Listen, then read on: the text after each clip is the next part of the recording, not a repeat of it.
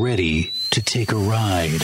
Grab your coffee and strap yourself in. If you listen, we can hear God's plan. Because the show is about to begin. You're listening, you're listening to the Omegaman Radio Network. Are we ready? Yes. Amen. Let's stand and honor the man of God as he comes. And let's give the Lord a hand of praise. Oh, hallelujah. Thank you, my brother. Hallelujah. Thank you, Jesus. Well, thank you. You may be seated. Maybe you needed to stand for a little while, huh? Pastor didn't say there's really much limit on time, so I said, well, that, that can be dangerous. it's, it's good to be with you, and, and I want to thank you. Pastors told me that you've been praying for me. And uh, I want to thank you for that. And uh, we were just had a few minutes to fellowship. He didn't tell me your faults, okay? Uh, he just told me that uh, for over a couple of years now, you people have had a burden for North Korea. And my spirit just leaped within me when he said that because it's been two, two and a half years that I've had a burden for North Korea. And I've made several trips there in these, these last years now and uh, have been asking the Lord to get me into the north. I want to go into the north. I want to get in front of a young man. I love him. I have a love for that young man. God has given me a supernatural love for him. I've wept for him in secret. And he says, you know, if we will go in and, and shut our closet door and pray in secret, he will reward us openly. And uh, it's been many years since I've had uh, that kind of a burden for a world leader. I've had surprises, you know, in my life, if you know me, uh, where I can't say that I had a burden for world leaders when God put me into China with the leaders of China, with a, with a diplomatic uh, papers, you know, as the ambassador of the United States. So God just dumped me into these kind of things, you know, and I, I'm I'm simple enough and uh, uh, gullible enough to accept what he does with me. I don't know how to put it any other way. You know what I mean? And then when I get in the middle of it, to just stand in awe. You were talking about the awesomeness of God and singing. Uh, isn't it wonderful that God can just take you and put you in a place where you just say, Whoa, what am I doing here? You know? I'll never forget that first night, the welcoming dinner there in Beijing in the Great Hall of the People. And uh, the people that were responsible for getting me there, the number one person in communication and all with the leaders of China, um, came up to me at my table. There were 99 ambassadors of the, of the world there from all over the world. And uh, she came up to me and she said, I've been talking to the leaders about you, and uh, they want to know if you'd make a speech tonight. oh, dear Lord, I don't even know why I'm here yet. Isn't that something? Isn't it neat to be in a place where you don't even know why you're there? I mean, sure, it's wonderful that you can go through the diplomatic line when you arrive in the airport. You don't go through normal customs and they usher you through and, and they put you in a limousine and the lights are flashing in front of you and back of you and you're thinking, wow, where am I going? You know?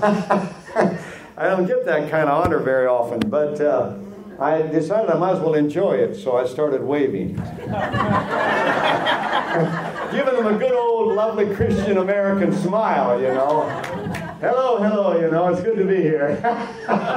you might as well enjoy it. You know, you never know when these kind of times are going to come to a quick halt. But uh, uh, it's always good to put your trust in the Lord.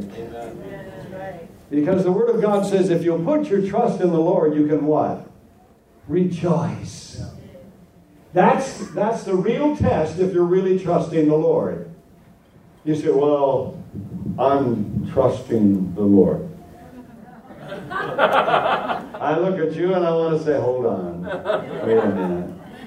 Where is your joy? Hey, man, this trust is intense. I said, but where is your joy? What are you talking about? I'm talking about the Word of God. The evidence, if you're really trusting the Lord, you're full of expectancy. You're full of joy. You're not a, full of mysticism. You know what I mean? This thing is not a mystical walk. I, I've been working almost 18 years now in Japan and parts of Asia. And there are so many mythological beliefs. You know what I mean? Everything is a myth, a myth, a myth, a myth. I mean, oh my word. An angel's down bathing at a pool, and the farmer comes along and he sees her, and he takes her clothes and he hides them. and then he comes with compassion. Oh, what you crying about? Well, I can't find my clothes. And so he says, Well, come with me. I'll help you try to find them. Well, he knows where they are. He hid them, but he's not taking her in that direction. Finally, he says, Come to my house with me. And he seduces her. And she conceives and brings forth the number two king of Okinawa. Now that's a myth. But who wants a leader that is birthed out of angelic seduction? In Genesis chapter 6, we're warned about that, aren't we? Very clearly. That's not the kind of kind of belief. That's not our base of religion. That's not our base of our, our faith in the Lord Jesus Christ. But our base is, is so beautiful because it catches us. It, it does something I love to express. It, God is released to set us up. How many of you love to get set up? Amen. You ever said it's a setup? Yeah. when it's a genuine setup, you didn't expect it. Yes. It's something that caught you totally by surprise, and it humbles you because you say, Lord, what am I doing here? Ah. And what is my responsibility to you in this assignment? This caught me by surprise. I didn't expect it. Help! Help! now, before I had the love and the ability before the Lord, it took some years to develop that. You know what I mean? That trust. That trust is so important because you see, with that trust comes rejoicing, it comes a confidence. Now, I was just in South Korea last month. I've been really testing this thing. I've had my papers with me and all my plans and all my ways of trying to get into the north, they're just not functioning. Maybe you've learned it. I haven't fully learned it yet.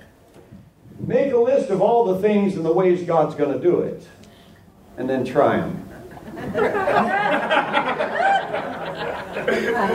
Didn't work. Didn't work. Didn't work. Didn't work. Lord, here I'm on the plane, I'm leaving, I didn't get in there. What have you got? and then the things flare up over there when I get back over here. People are calling me and saying, What do you want to go into the north for? It's ready to explode.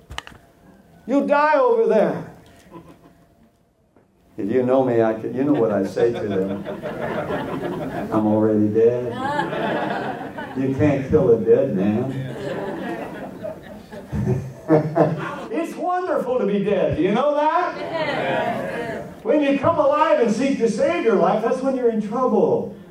That's when you get into all kinds of conflict that you don't know how to get out of, and you come out hurt, don't you? But if you stay dead, Oh, brother, what a message. We got this guy coming here to kill us. People I'm staying with there, Don and Marie. Don went through the Oregonian this morning to show me a page. We've got to outlaw these guns, you know, this killing. Yeah, and the other man sitting over there in the cartoon and he's got the paper open. Abortion laws. Hmm. The guy that's holding that says positively. Oh. Yeah, definitely. Oh. But on the back side of his paper is abortion laws. Oh dear. I know I know very well I've met people that have come out of North Korea. I know the atrocities that have been committed against Christians there.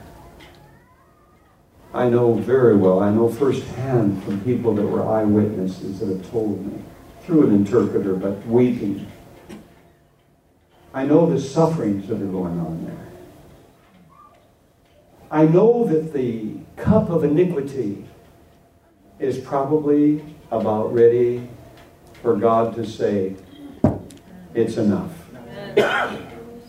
I know we're at the razor's edge of that.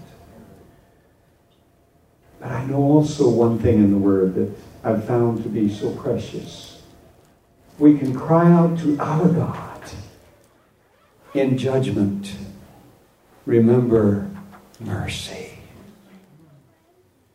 I have young men that became kings in the Old Testament, and they turned the nation around. They reestablished the temple, they reestablished the order of calling upon the name of the Lord.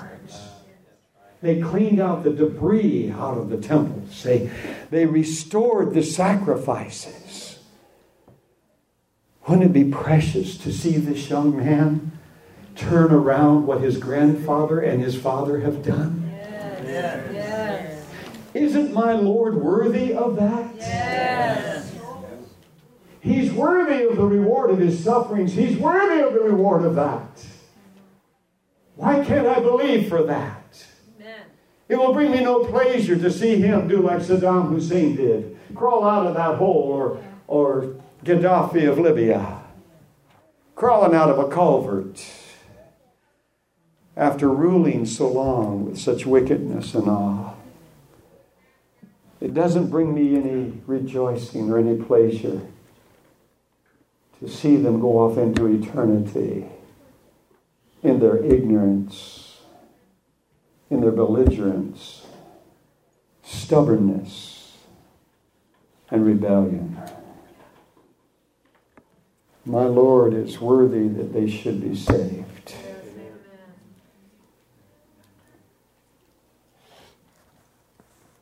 So you see, when God puts something in your heart, and you accept it and you fight through it. You know, there is a battle to be fought. Do you realize that? Yes. When God began to speak this to me, and then this, this thing began to flare up, and I already had my ticket to go, to go back this week. People are calling and saying, Don't go. One lady's calling crying, saying, Henry, I've been interceding for you for years. Please don't go back. It's going to blow up over there. You're, you're going to die over there. And I said, Sister, come on. How many years have you listened to me? I've already died once. Had 11 days to live with cancer. Doctor said I wouldn't even live that long if I didn't drink more water. No chemotherapy, no aspirin, nothing like that. Just this this little book here. just crawling in between the covers of this book and getting hidden. Yeah. That doctor said, What kind of pain medication are you on? I said, This. And the doctor said, Is that all? and I said, Isn't that enough? Tell me some of the battles you've been fighting in your body. Well, I began explaining as the cancer metastasized, six hours in convulsions, in such pain that I would go into, into a coma. I'd pass out. When I'd come to, it would come back. I had about 20 to 30 seconds before I'd pass out again for six hours.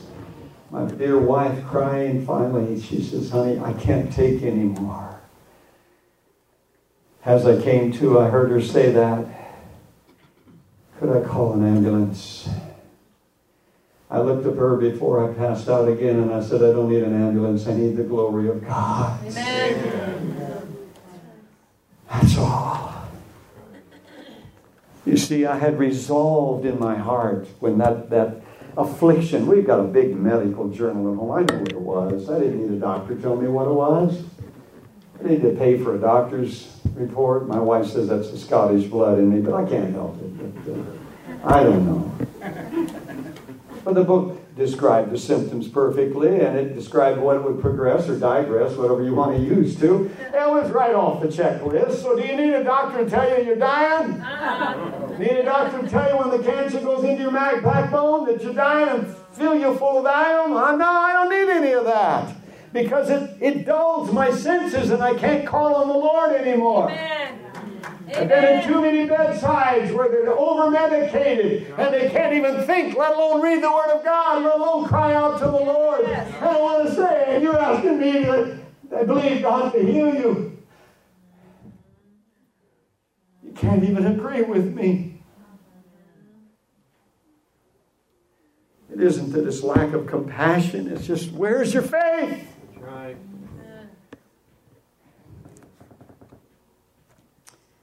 Hebrews chapter 10, verse 35. Cast not away, therefore, your confidence. Have you ever thrown your confidence away? Don't do it. Not in the Lord, which hath great recompense of reward. This is King James translation. I don't know what your translation is. I've never learned another one. For you have need of patience. Are you a doctor? Do you need patience? that isn't what it's talking about. Doctors have more patience nowadays than they can handle. Do you realize that? The hospital parking lots are packed full. They're, they're, they're only second to casinos in America. And what's third is adultery bookstore. I mean, adult bookstores. Right? For you have need of patience that after you have done the will of God, you might receive the promise. Oh, man. People, that promise is what you can go to the bank on. You can go to the bank on it, people. It, it works, it's real.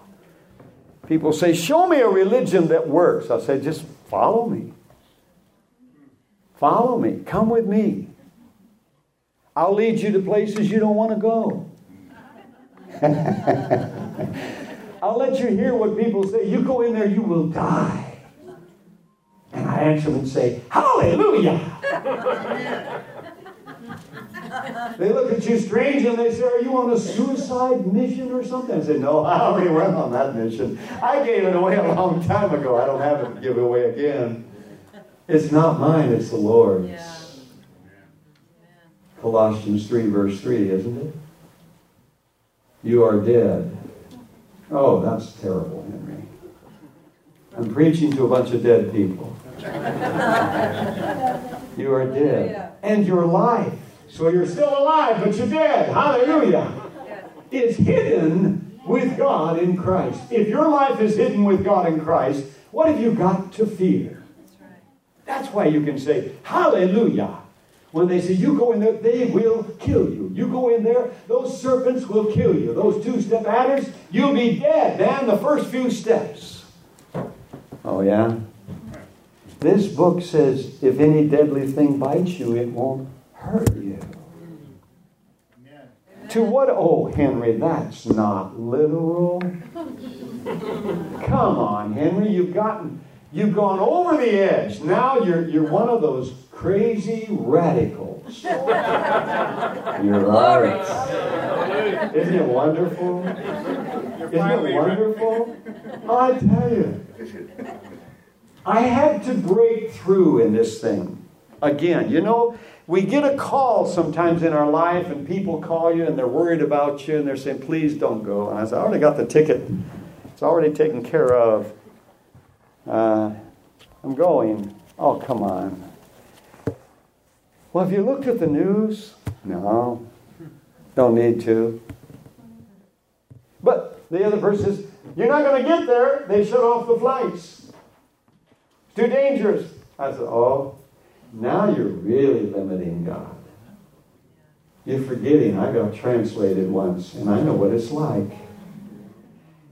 It is limitless to walk in obedience to the Lord. If the man, the flesh of man shuts you off. The Spirit of God never will. If He has a divine appointment for you, He's going to get you there, even if man can't. Amen. Isn't that what Isaiah says? You'll walk through the fire and what?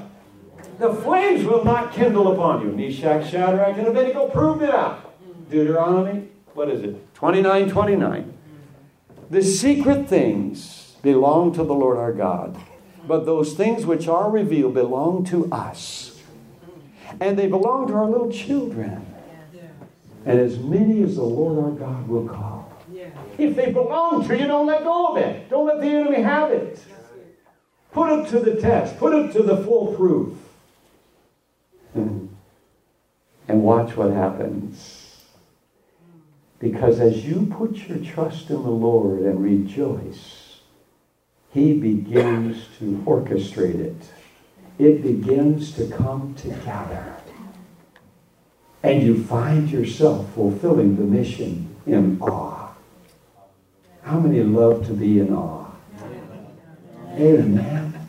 There's nothing like coming through something and, and saying, Lord, Lord, did you see that? you ever said that to the Lord? Yeah. Lord, that and dummy. He's there with you all the way through it. That's the reason you